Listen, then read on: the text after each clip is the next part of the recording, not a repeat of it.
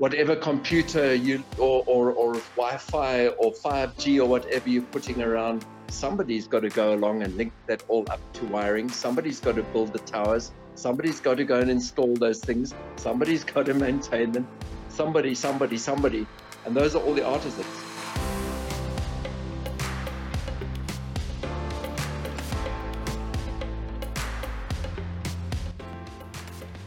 Hello, and welcome to another edition of Expedition Business, where we discuss the highs and lows of our entrepreneurs and what can be done to take entrepreneurship to the next level. My name is Christelle Rosley Fenton. I have a pleasure of talking to Richard Lewis all the way from Paul Roux in the Free State today.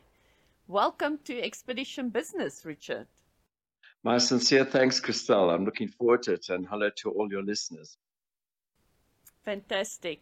Richard, you are a man of many talents, interests, and accomplishments. But before we get to our conversation today, I would like to remind our listeners to please subscribe, follow, and whatever you need to do on your favorite podcast channel to ensure that you do not miss out on any of our exciting entrepreneurship discussions.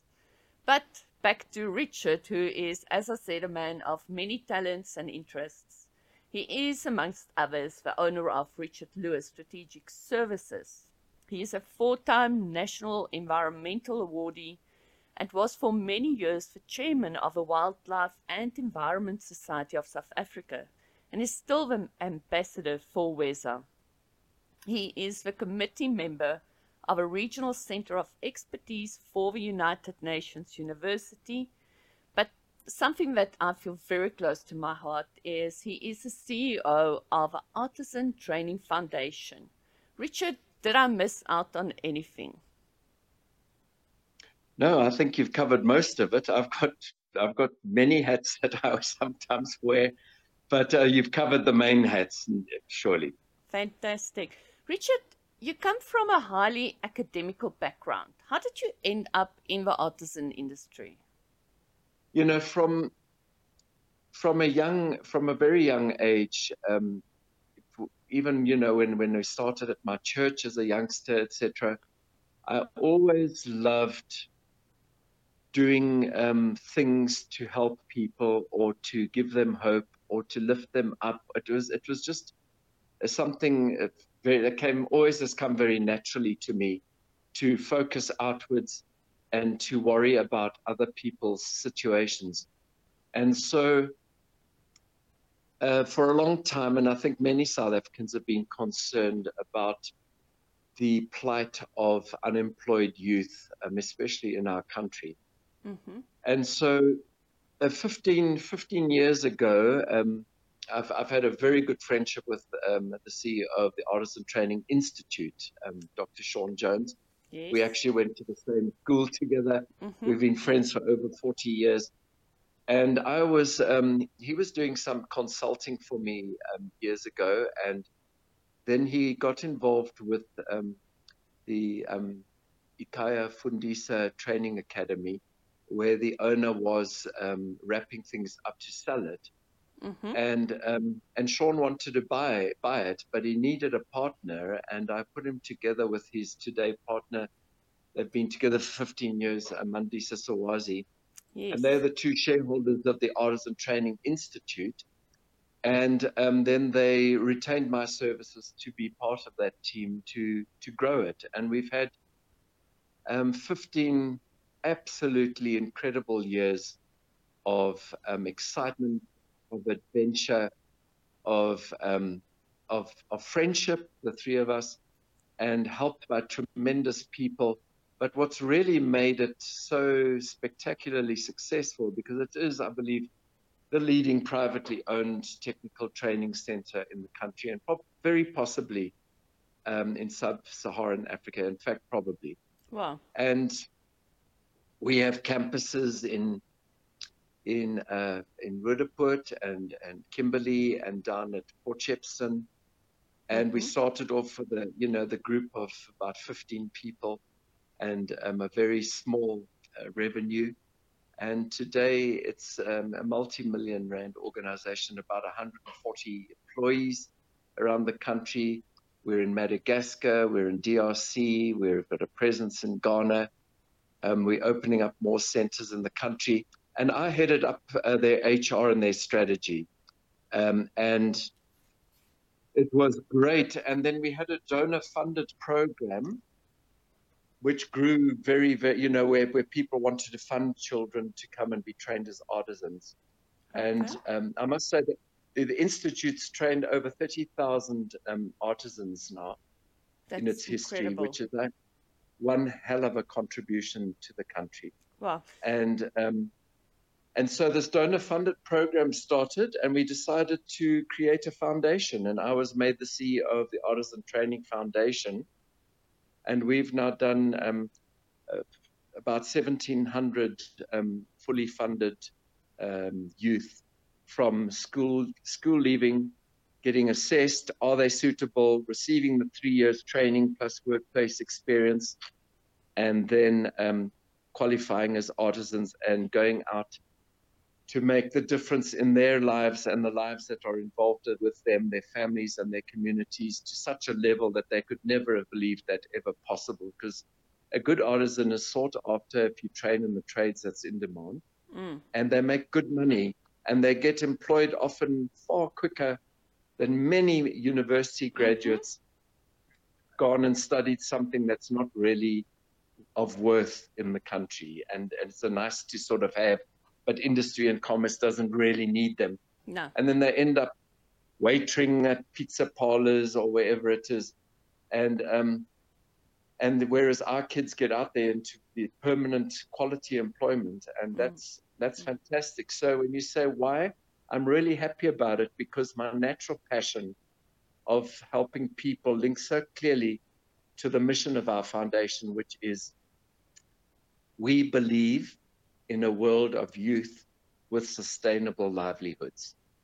Wow. And it's fantastic to be working where that is the primary outcome of everything that the Artisan Training Foundation and the Artisan Training Institute are involved in. And, wow. and that is why that is why I'm so motivated about it and got into it and and enjoy it so much. Richard, something that I'm wondering about is it's no secret that we tend to look down on artisans, even when we are aware of their importance. Where do you think the stigma came from? And do you see a future where people will realize that there's, in general, much better prospects financially, etc., etc., than, as you said, um, with academic qualifications? Do you think people yes, would realize that? Well, you know, I re- I realized it. I mean, I had firsthand knowledge when I was at school because um, it was so clear to me there that you know just the general ambiance um, uh, of of your life at school was in those days um, that if you're if you're clever and you're sharp and this and that, you're going to be going to university, and if you're a bit doff, for want of a you know for the words that we used to use the Doffies used to go to the technical classes, mm-hmm. and it was it, was ingrained in us in the whole school system. And I think it, I'm not sure where it came from, but you know, I think certainly in the Anglo-Saxon world of um, you know um, and, and, the British Commonwealth, etc. I think that was the case that um, the you know that uh, you, you went to university, otherwise you'd quite make it. Mm. And the fortunate thing for me was when I finished my law studies at Natal University, I then was, uh, and then I went to the Chamber of Industries. Thereafter, I was um, given a position as a lecturer in um, international law at the Euro Academy in Cologne. In, in it was West Germany then, mm-hmm. and I spent several years there working. And I studied further in business administration, and then after that, in jurisprudence. And living in Germany for a couple of years, it became very evident to me that the the the real winners there, the, the the people that were making the money, that had the lifestyles. You know, when you're young, it's all about lifestyle and the quality of that lifestyle. they were the electricians and the auto electricians and the mm. plumbers and people like that. Those were the high earners. Those mm. were the people that had beautiful homes. And if you think about it, Germany and Japan have had such consistent um, economies of growth, and they've built their economies primarily on the exact opposite of what the Anglo-Saxon economies did. Mm. They've been primarily focused on the importance um, of technical skills over and above that of academic.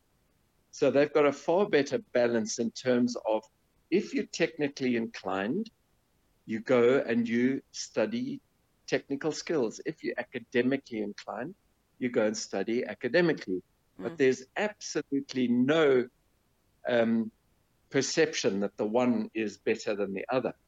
Whereas we have battled with this perception that the one is better than the other. And I'm very happy to say that um, Sean Jones of the Institute and I, we've, we've written a lot of articles um, and, and put it out there and, and been part of the wave of creating an awareness that technical skills in South Africa really are of great importance. Mm. And there is a tremendous livelihood to be obtained if you make it your career. And um, I think I think the message is definitely getting through because more and more we're seeing the formal um, uh, education um, institutions and the Department of Education and that beginning to realize that funding and focus needs to go towards technical skills. It's ridiculous that in this country we have so many projects that are done where you have they bring in teams of of of Chinese uh, um, artisans or Korean artisans or or Cuban artisans or people from from the West or wherever to come and do this work when we have so many people that are unemployed. And and I can understand them wanting to do their projects with quality artisans because I can tell you that um, our country is not great uh, with many of its public um, TVET colleges, is not great on turning out quality artisans. People might come out with bits of paper that say they're an artisan, but yes. they're not necessarily all that competent. And mm. that, I think, is where um, ATI has done so well, uh, Christelle. There's been our non-negotiable is they qualify as not only qualified but as competent. Mm. And this is why companies are coming to us to get quality artisans because you dare not have a shoddy artisan on your project um, back at your company and then they bugger things up. So, mm. but it, it is ludicrous that we import these skills so often for these projects when our kids or our qualified artisans should be doing them. And we're happy to be in the space of getting talented youth to consider becoming an artisan and then to ensure that they become a quality qualified artisan. I assume the challenge is to also for the kids to realize what amazing future they do have. If they do become artisans on the one hand to change their minds but then also to change um, big businesses minds that you guys need funding to get these um, children through the artisan school Yes, so um, look, career guidance is definitely starting to highlight this, and we are very involved in that. We're always happy. We've got resources that go around to the schools. We're also um, uh, we've also got an online career guidance uh, tool, um, we whereby they can see are they even suited towards um, engineering, trade, technical skills and because the, the, the tool shows them whether they should be considering it or not. Okay. But if they are suited, it then goes on to show them which trade best suits them. Um, and we're growing this presence all the time, and we campaign with fellow funders um, to, to create this awareness at schools, and it's a space that we're growing, and there's definitely growing interest around it.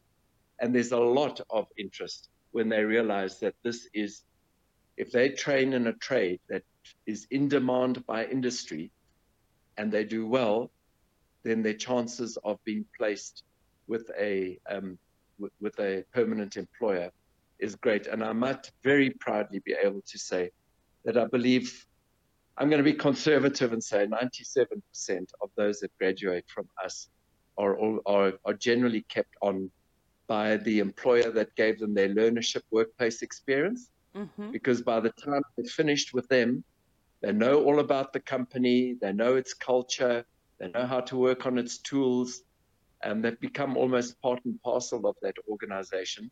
And that organization has had 18 months in which to suss out do they want this person as part of their, their workforce when they qualify as an artisan?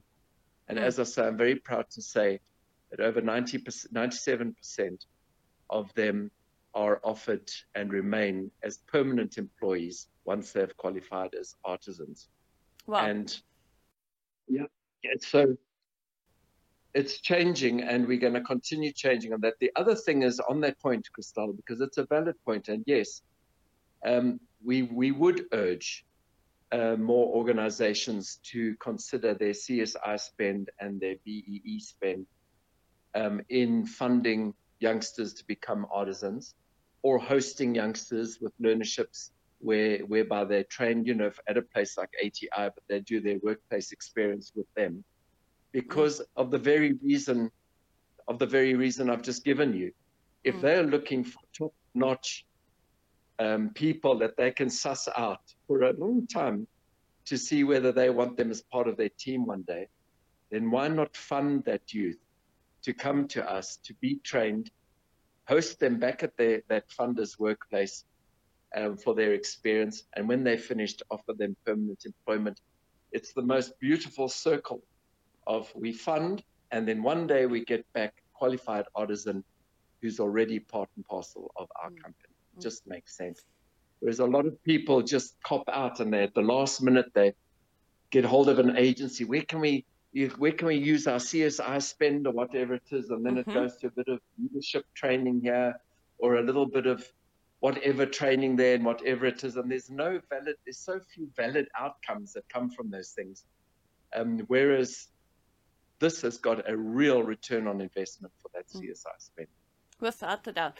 Richard, something that I just want to get to obviously, Expedition Business, its main focus is entrepreneurship. Is apart from getting the opportunity to find employment, full time employment, there's also major, major opportunities to go into business for yourself. Do you guys give guidance on that side to your artisans in training? Uh, you know, uh, until very recently, we didn't because our core business was um, uh, the ATI's core business has traditionally been corporates send um, their staff there and they study with us and then they eventually qualify as artisans. And of course, they just stay working with their company. But um, the beauty of the of, of what we do is there are, I call it the three E's.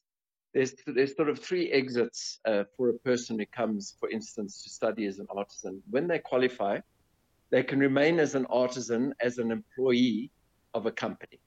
Mm-hmm. Number two, they can go out qualified and they can become, you know, sort of what we call a, a bakkie contractor or whatever it is.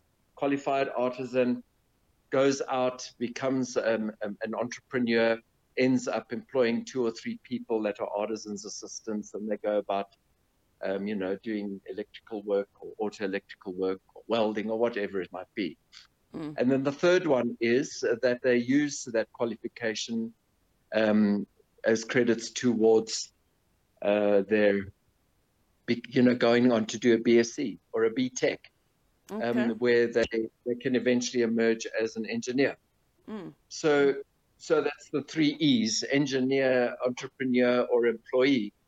And um, funders have now, through the foundation, we have um, listened to the interest of funders, um, and I fully concur with it, as to how we can start producing more artisans that consider the entrepreneurial route. Mm. So we are we are coincidentally um, right in the and at the moment involved in just putting together the final stages of a packaged offering whereby uh, it's going to be not only the artisan training, but there's going to be entrepreneurial and business skills simultaneously mm-hmm. provided so that portion of the day they're going to be doing those courses uh, for us to encourage uh, more of them to become entrepreneurs um, because they, they sorely need it, especially especially in their communities, the, the sort of more rural communities or the low income communities. They they do well there um, if they if they know how to get their, their act together as a as a contractor. Mm. Um, but you have to teach them, you know, how to open a bank account, how to watch your finances, how to market yourself, how to have a presence um, on social media, etc. And those are the things that we're now putting together. And we're probably going to have that running, um, I'd imagine, within the next six weeks. Okay, that's super, super exciting. And it almost reminds yes. me, I mentioned in the beginning that the whole Artisan Foundation is very close to my heart.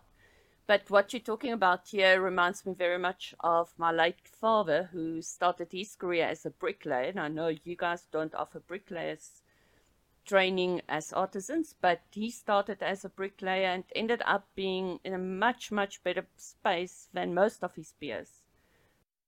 But he realized from a very early age that if he doesn't want to stay a bricklayer, he needs to add a variety of soft skills. And, and that's basically what he did. He used his bricklayer training and worked himself up from there into a fully fledged property development company.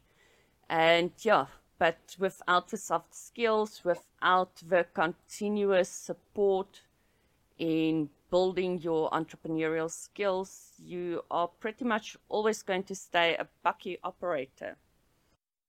But you guys are addressing that right at the moment and about to launch it.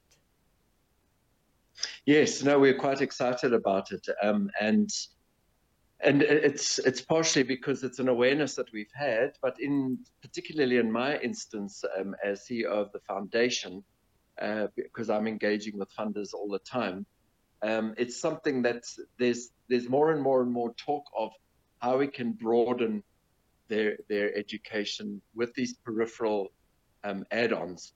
Mm. So so they they're even better informed as to whether they should or shouldn't. You know, should they should they take up a job or should they give it a bash if they've got an opportunity? And then we we also sort of uh, we have relationships such as with Standard Bank and that whereby they can get additional information and even funding or loan opportunities through them um, because they've proven themselves during the time that they've been studying and and, and qualified. You know, it's, to, to, to eventually qualify with your trade test, you've shown discipline and you've shown commitment and, um, perseverance. And so it's not a bad bet for a bank to say, well, listen, we'll help you get going. Uh, and then um, we work out how you start paying us back after a while. And and I think that's that's the, the model we're going to, you know, we're going to be following along. Well, yeah, sounds super super exciting. Richard, there's also, I believe, companies like Soltech is starting to offer training uh, in the IT infrastructure and also see that as artisan training. Do you see the whole artisan spectrum changing over time to include areas such as IT? Well, you know, it's inevitable. Uh, you know, we're already seeing how it's coming through with with with our instrumentation courses, etc and uh, you know robotics and that will at some stage be part of it. We have to date concentrated on uh, the core engineering trade uh, legacy trades. Um, the great thing about that is that no matter which way you look at it, they will always be needed. There's always somebody that needs to do instrumentation or, or knows how to do rigging. There's always somebody who needs to to to be a mechanic or to be an auto electrician or to be an electrician. There's always somebody who's got to build the things or to wire the things or to put things together or to fix things or to maintain things. And so artisans, uh, the, the main trades are going to continue uh, for, you know, as far as we can see. Uh, the content of the courses might change, but they will continue. But the advent of um, of of digital and IT and robotics and that is going to also be inevitable, and we are continually um, working to remain abreast of these things. Um, and I would imagine absolutely there will be will be a time where there's a lot more integration or necessity because the one will will revolve around the other, but not to the exclusion of the other. Um, I I did you know the the world's had such a, a hell of a push um, towards getting everybody to be software engineers and developers and and app creators, etc., etc., etc. And I think it's been completely oversubscribed. It's been they've flooded the international market now. So many people from home can do all of these things, and AI is going to eventually be able to create apps without app developers. Mm-hmm. And so it's no wonder that you're seeing Google and, and all of these other places um, retrenching thousands of, of, of, people around the world because it's saturated. And, and AI is really going to affect many of those because it can do the thinking that those people do and a lot quicker and cheaper.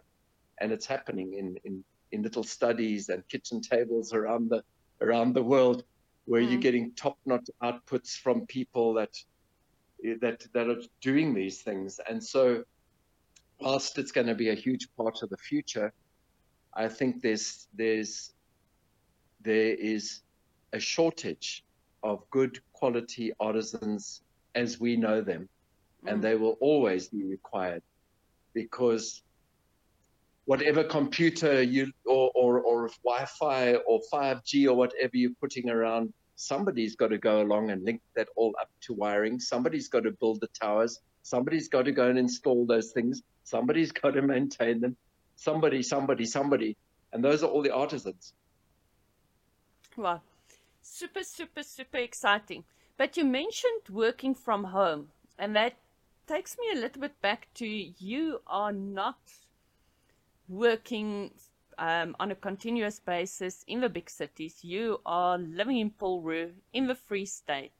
How does that influence everything that you do? Well, you know, as you mentioned earlier on, I, I, I won several awards.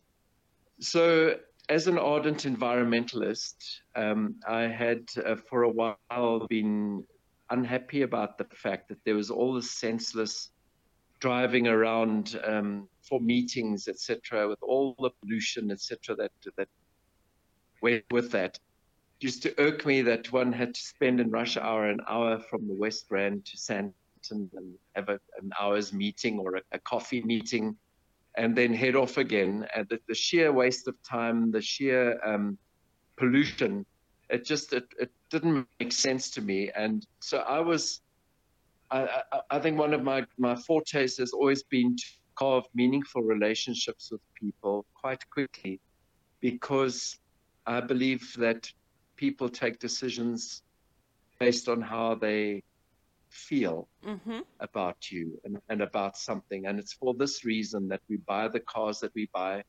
For this reason, we date or we marry the people that we do. It is for this reason that we live in a particular area if we can. It's it's it's we get a feel, um, and so you know the the, the CEO of Saatchi and Saatchi made that great quote where he said people make the big decisions based um, uh, on on the heart, not not on the not on the mind.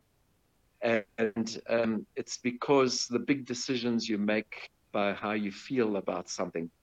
And I, I, I enjoy meeting people and getting a feel for them. I really, really enjoy people very much and I'm always interested. I'm a good listener. I'm, a good, I'm always interested in them um, more than in them, them being finding out about me. Mm-hmm. And uh, and I, I, it's it's always an adventure to meet new people. So with you know with that being said, I I thought, and it is important always at initial stages to with people and to get a feel for them in the flesh and so that they can have a feeling for you. But once the collaboration and the relationship has been established, then to me it made nonsense that one still, well, you know, let's have a meeting. You know, what what time can you be here? What time can you be here? And um, so then, about a year before COVID arrived, I got rid of my place in Johannesburg. I've, I've, I've for many years had a lovely sandstone home in this beautiful rural village here, Paul Roux, um, which is near Bethlehem and Clarens in the Eastern Free State. And I just love the peace and quiet, but I'm very productive here as well, you know, from a business point of view. So I I dumped Joburg uh, mm-hmm. then because I wasn't I wasn't keen on the daily rat race, and um, migrated back here to my home here. Then COVID came along, and then those organizations that still were insistent on we must we meet every week in the flesh, etc., suddenly had to meet online. Uh-huh. And I've just been very, I've just been very fortunate in that they've primarily all remained online for the vast majority of meetings. It's so easy. You know the people. You get online. You get to your business. The moment your business, your meeting's finished, you can get onto the action points that came from, that business, etc., as opposed to talking nonsense for 45 minutes afterwards and then an hour's drive away for everybody or people flying in and out. It's it's just made it so easy to work with with people from all over the country um, and even from abroad, you know, because we get to we, also raise funds from abroad. And um, apart from the time frames, it's absolutely fantastic to to do much of my work online, and that allows me to have a quality of life here um, in my Heimat. Mm, I can imagine, and a lot of sustainable living, better living that is going into it. Hundred percent, because honestly, I've I've got I've got a very productive orchard here. I grow some of my own vegetables, but um, some of my neighbors have got extensive vegetable gardens. The chickens are grown. Uh-huh. And there game farms um, in our vicinity where one can buy venison. Um, we get fresh organic eggs, etc., naturally. Uh, and you know nowadays you don't have to be just to see how many people are getting cancer, etc. It's, it's just running rampant, and you. Uh, the problem is um, that so many very, very harmful pesticides and herbicides are being used on crops and that, in, you know, around the world, but especially in Africa where we don't have some of the strict regulations that the EU has to ban so many of these things. So you get you get a lot of your, you know, um, have societies that are living on bread and up and cereals and all of these grain products that are not primarily good for us anyway. And then when they come laden with these pesticides and herbicides, uh, then your vegetables and, and all your grains are laced with all these these these poisons and and then added to that, you know, you get uh, mass production for, for eggs and chickens and cows, etc., in the feed. All the steroids and hormones that are fed to them to get quick, massive growth but it all plays out in the consumer, you know, you and I eating this stuff. And I think that that has been a great investment in my personal health, um, whereby I'm able to to eat very easily a lot of stuff organically because that is what people are producing around here. And that's just an added benefit. And but it's a major benefit because I want to try and be as healthy as I possibly can for as long as I possibly can. I think it's a, a basic human desire, isn't it? Mm-hmm. It is, but unfortunately, living in the city, it's not always possible. So hats off to you no, for no. making that move. And and and you know, you know, Christella, in when I was living in Germany, it astounded me how green they were. Mm. And you know that in, even in blocks of flats, they used to have what they called the sort of the the door, the door size garden. It's literally the size of an ordinary door in your house. Mm. And they would have this platform on their little balcony in their flats.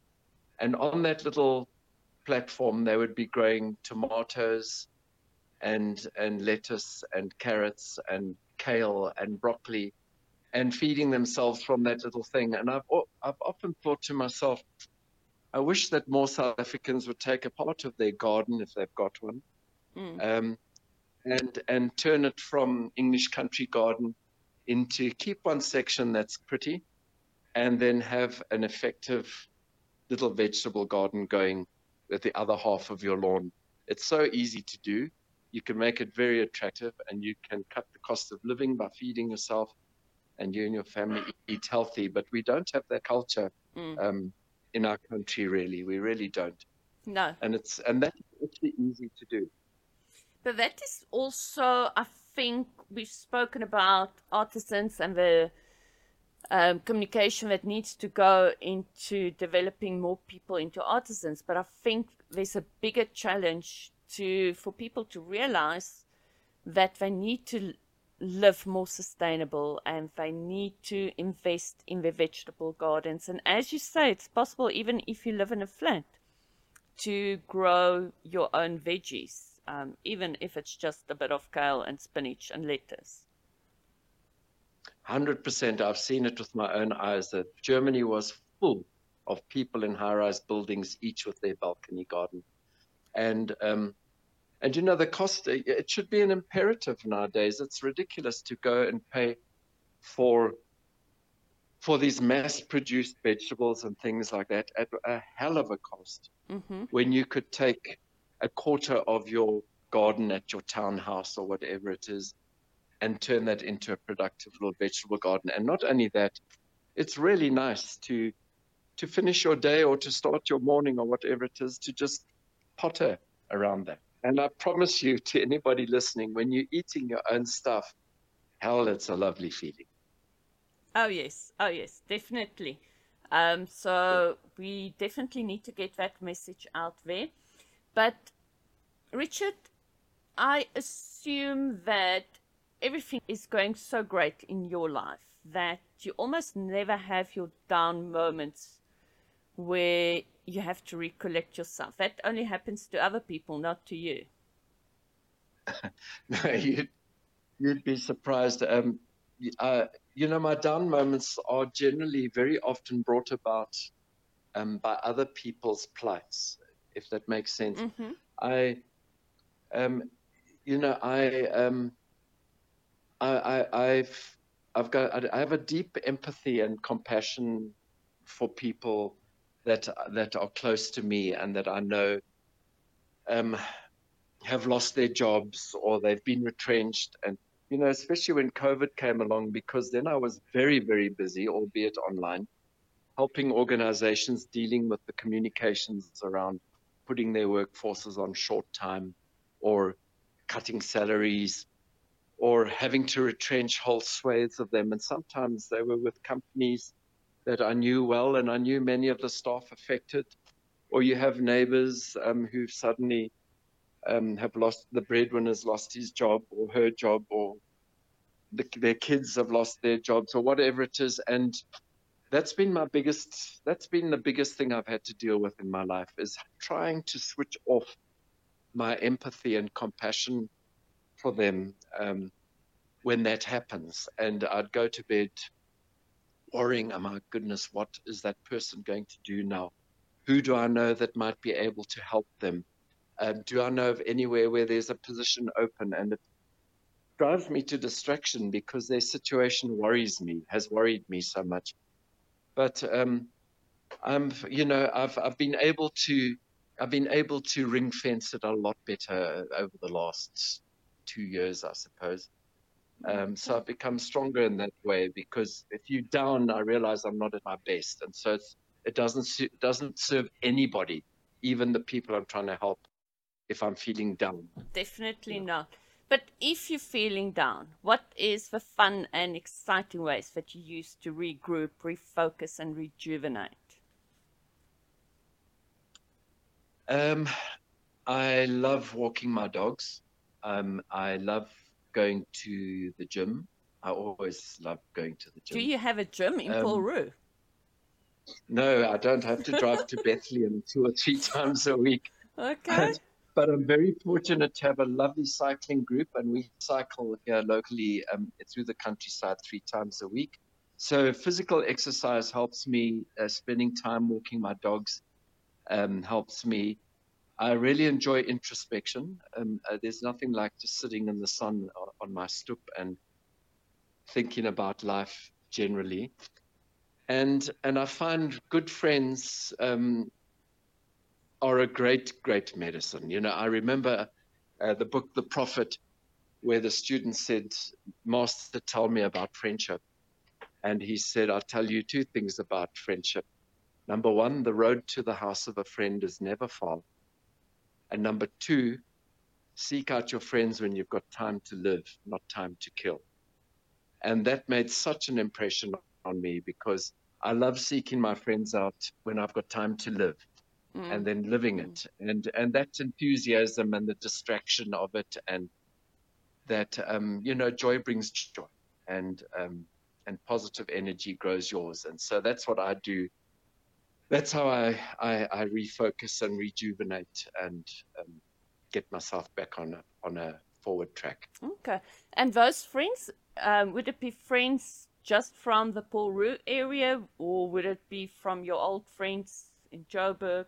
Well, you know, the wonderful thing about um, living down here is when I do go to Johannesburg, then I invariably end up spending time with friends, and I, I often stay um, with with good friends when I'm there, and um, and then go about my business during the day. But it allows me to catch up in the evenings. But one of the lovely things about living in a place like this is that so many people want to keep coming and visiting Yeah, So Yes. my friends from Cape Town, Cape Town and Durban and and Johannesburg and oh, even from up in Mpumalanga. Um, I've got a, a guest. I've got a guest cottage with some guest rooms in it and that. And I'm not. I don't know whether there's more paying people or friends that use it, but I rally my friends around, and we have sort of theme weekends or whatever, and then Okay. um, that's how, that's how I keep them, my friends. okay. What about some karaoke? Absolutely. Absolutely. That's about the only music I do these days. I've got a hell of a set here. And if it's not been used for a bit of a, a dance, then it's been used for a karaoke evening, you know. So we have a lot of fun around it. I can tell you something, there's a lot to be said about um, people um, just relaxing and singing together and having fun. It's, it's a great icebreaker. And I can tell you, those that say that they can't sing, by the end of the evening, you have to pry the mic away from them you know, because they won't. Sounds like a lot of fun. And so, do you videotape all of it? We have got some on videotape, you know, but not that the owners would ever want them seen. I can. I can imagine. Richard, quick question. If you could be 20 years old again, what would you change? Or would you want to change anything? You know, not really. You know, I remember Thuli Madonsela when they said, "What is the the real sign of suc well? How would you define a successful person?" And she was sitting with this panel, and they all had different takes on it. And she said, "I think it's when you know when you can be content, that you're content." Mm-hmm. And so, and she, she, you know, she qualified it by saying that doesn't mean that then you just stop moving forward or whatever it is. It's just your spirit um, is content. And so, when you ask a question like that, I think to myself, hell, if I if I'd done this, then that wouldn't have happened, and if I didn't do this, then that wouldn't have happened. And I think I'm basically in a place where I, I love my home, I love my domestic situation. I'm I'm I've, I'm fit. I'm happy. I grow my mind up with fantastic friends, and and I don't know that I'd want to change any of that. But if if there's something that I if I had the time that I would have possibly done more, I think I I would have liked to have been a lot more vocal about um, the cruelty of people towards those that don't have a voice, such as animals, old people, and children. Mm. It it's something that literally freaks me out when I see cruelty to to vulnerable people or creatures. And I think that um, whilst I did a hell of a lot of work for the Wildlife and Environment Society, of which I'm so proud, and it's one of my big feel goods about my life, mm-hmm. um, because it was all done on a, as a, on a volunteer basis. I do think that um, I would have liked to, as a youngster, have been much more vocal about outing people who are cruel to others. Um, and um, and yeah, I just think I could have been I could have been quite a, an activist in that regard because it's I just I just think vulnerable. Yeah, I just like to speak for those that don't have a voice. Mm, mm. We definitely need more people like you. Just quickly, your you've mentioned books and quotes. What would be your number one book that you would recommend to people out there? Well, you know, I was very, very privileged to meet Stephen Covey, the late Stephen Covey, wow. in 1994, and his Seven Habits of Highly Effective People fundamentally changed my life because those seven habits not only easy to remember, they're just so sensible. And I use them in my strategic planning all the time. You know, that you begin with the end in mind, you put first things first, you, you, you know, it's it just makes so much sense around um, uh, how you how you should strategize things and and you know you know very quickly he says that we un- we must understand that that we all are responsible when something happens we can be proactive and choose how we respond to it and instead of just responding with offense or I'm offended about it, or you become a victim, or whatever it is. You rise to the occasion and you do you, you do something fine and noble from that situation. And then when you know you can choose, then you begin with the end in mind. That strategy, you know, where do you want to go? What do you want to achieve? And then when you know that, the third one is, well, then what? Put first things first. What's the important things I need to do? And then when you know that, you've got personal leadership. And when you've got personal leadership, then you might dare to lead other people. And that is then then you come to the decision, let's think win-win. Can we can we agree to communicate until we come up with a winning solution so that it's not my stuff or your stuff, but our stuff. We take the best of our thinking. And that gets rid of all the conflict and defensive behavior that some egos sometimes have. Mm-hmm. And then the next one was if you've decided on that, then you seek first to understand and then be understood. So it's the power of listening because I'm not threatened by how you see it, because we're just trying to get the best of how we both see things. Then it's, gee, now I want to I want to listen to you as opposed to just defending myself. And then when you've got that in hand, then you can synergize and collaborate, understanding that synergy is one plus one equals three plus mm-hmm. or more. Mm-hmm. And then finally, the seventh habit, sharpen the saw, which is um, Look after your mind, look after your body, look after your spirit, look after your loved ones. And you know, those seven habits have guided me absolutely. And he encapsulates these into a book called Principle Centered Leadership yes. by Stephen Covey. And and for me, um, you know, there's just such an emphasis uh, in the it has been in the corporate world around skills, skills, skills you look at most adverts, you see, you know, it's, uh, for for recruitment, it's around skills, skills, skills, mm. and very little around character. And you know, he says, in order to be fully trustworthy, you have to be able to, you have to be in, in, order to be trusted, you have to be trustworthy in competence and character. Mm-hmm.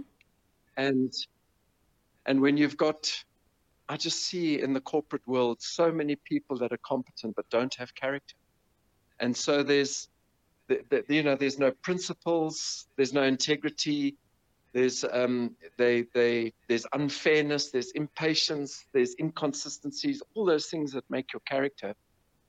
And and so if there was one book, it's not about you know most people kind of know um, the business that they're wanting to do and how you do that business and who their competitors are, etc., etc. Those are quite fundamental, but they don't under, understand the power that's unleashed when you are principle centered and you can lead a team that is principle centered, and that becomes vital and central to the culture of your organization, uh, because it's it's the people and it's the way they behave and it's the way they feel about it that affects your stakeholders, that are your investors, that are your staff, that are your suppliers, that are your customers, etc.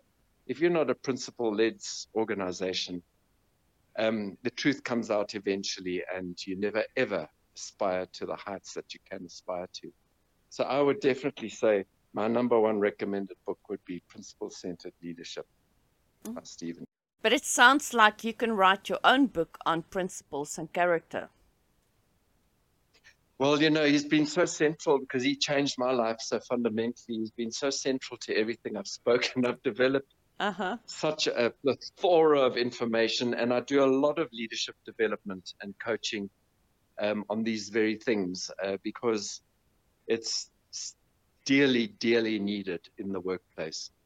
Mm. Um, and I think we get badly affected by, you know, watching so many movies about the American workplace, etc., where it, it's it's so shoddy as far as I'm concerned. All this bumping and talking at people and talking people down and and you know just it's so ruthless.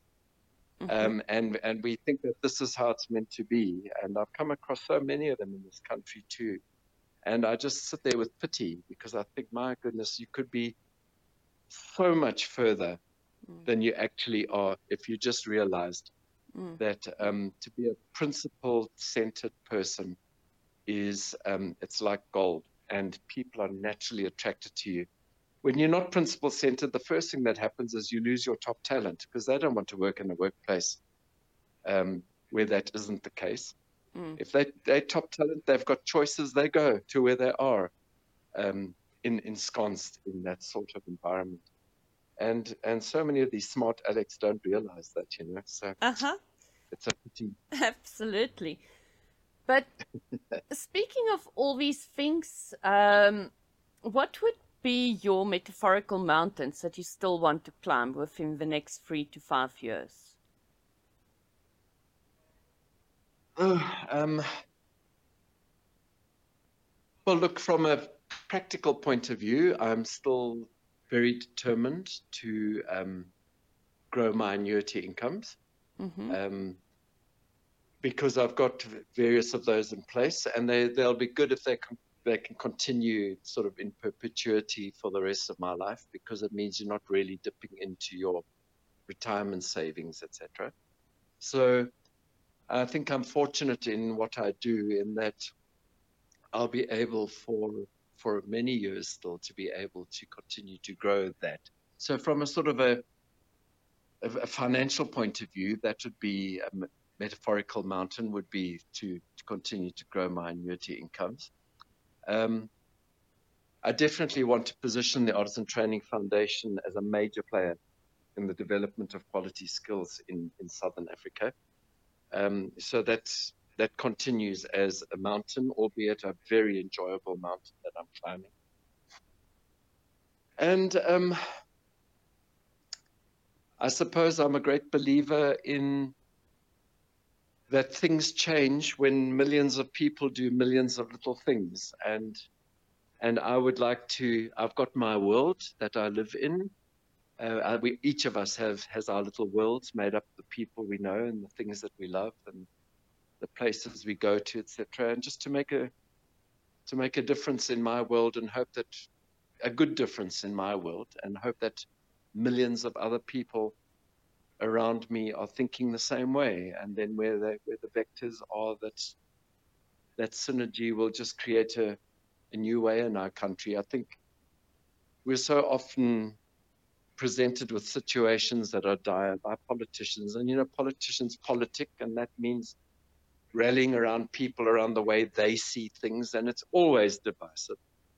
Mm. And I, I always get in, I always get furious when I see how good people are led astray by by people with political motives, and and I think that just more and more of us need to be making a difference in our own worlds and and and and, and moving on on concepts of hope and empathy and understanding and um, doing more than just for ourselves. And in that way, um, I can't control what's going on in the rest of the world, but I can certainly make a difference in my world.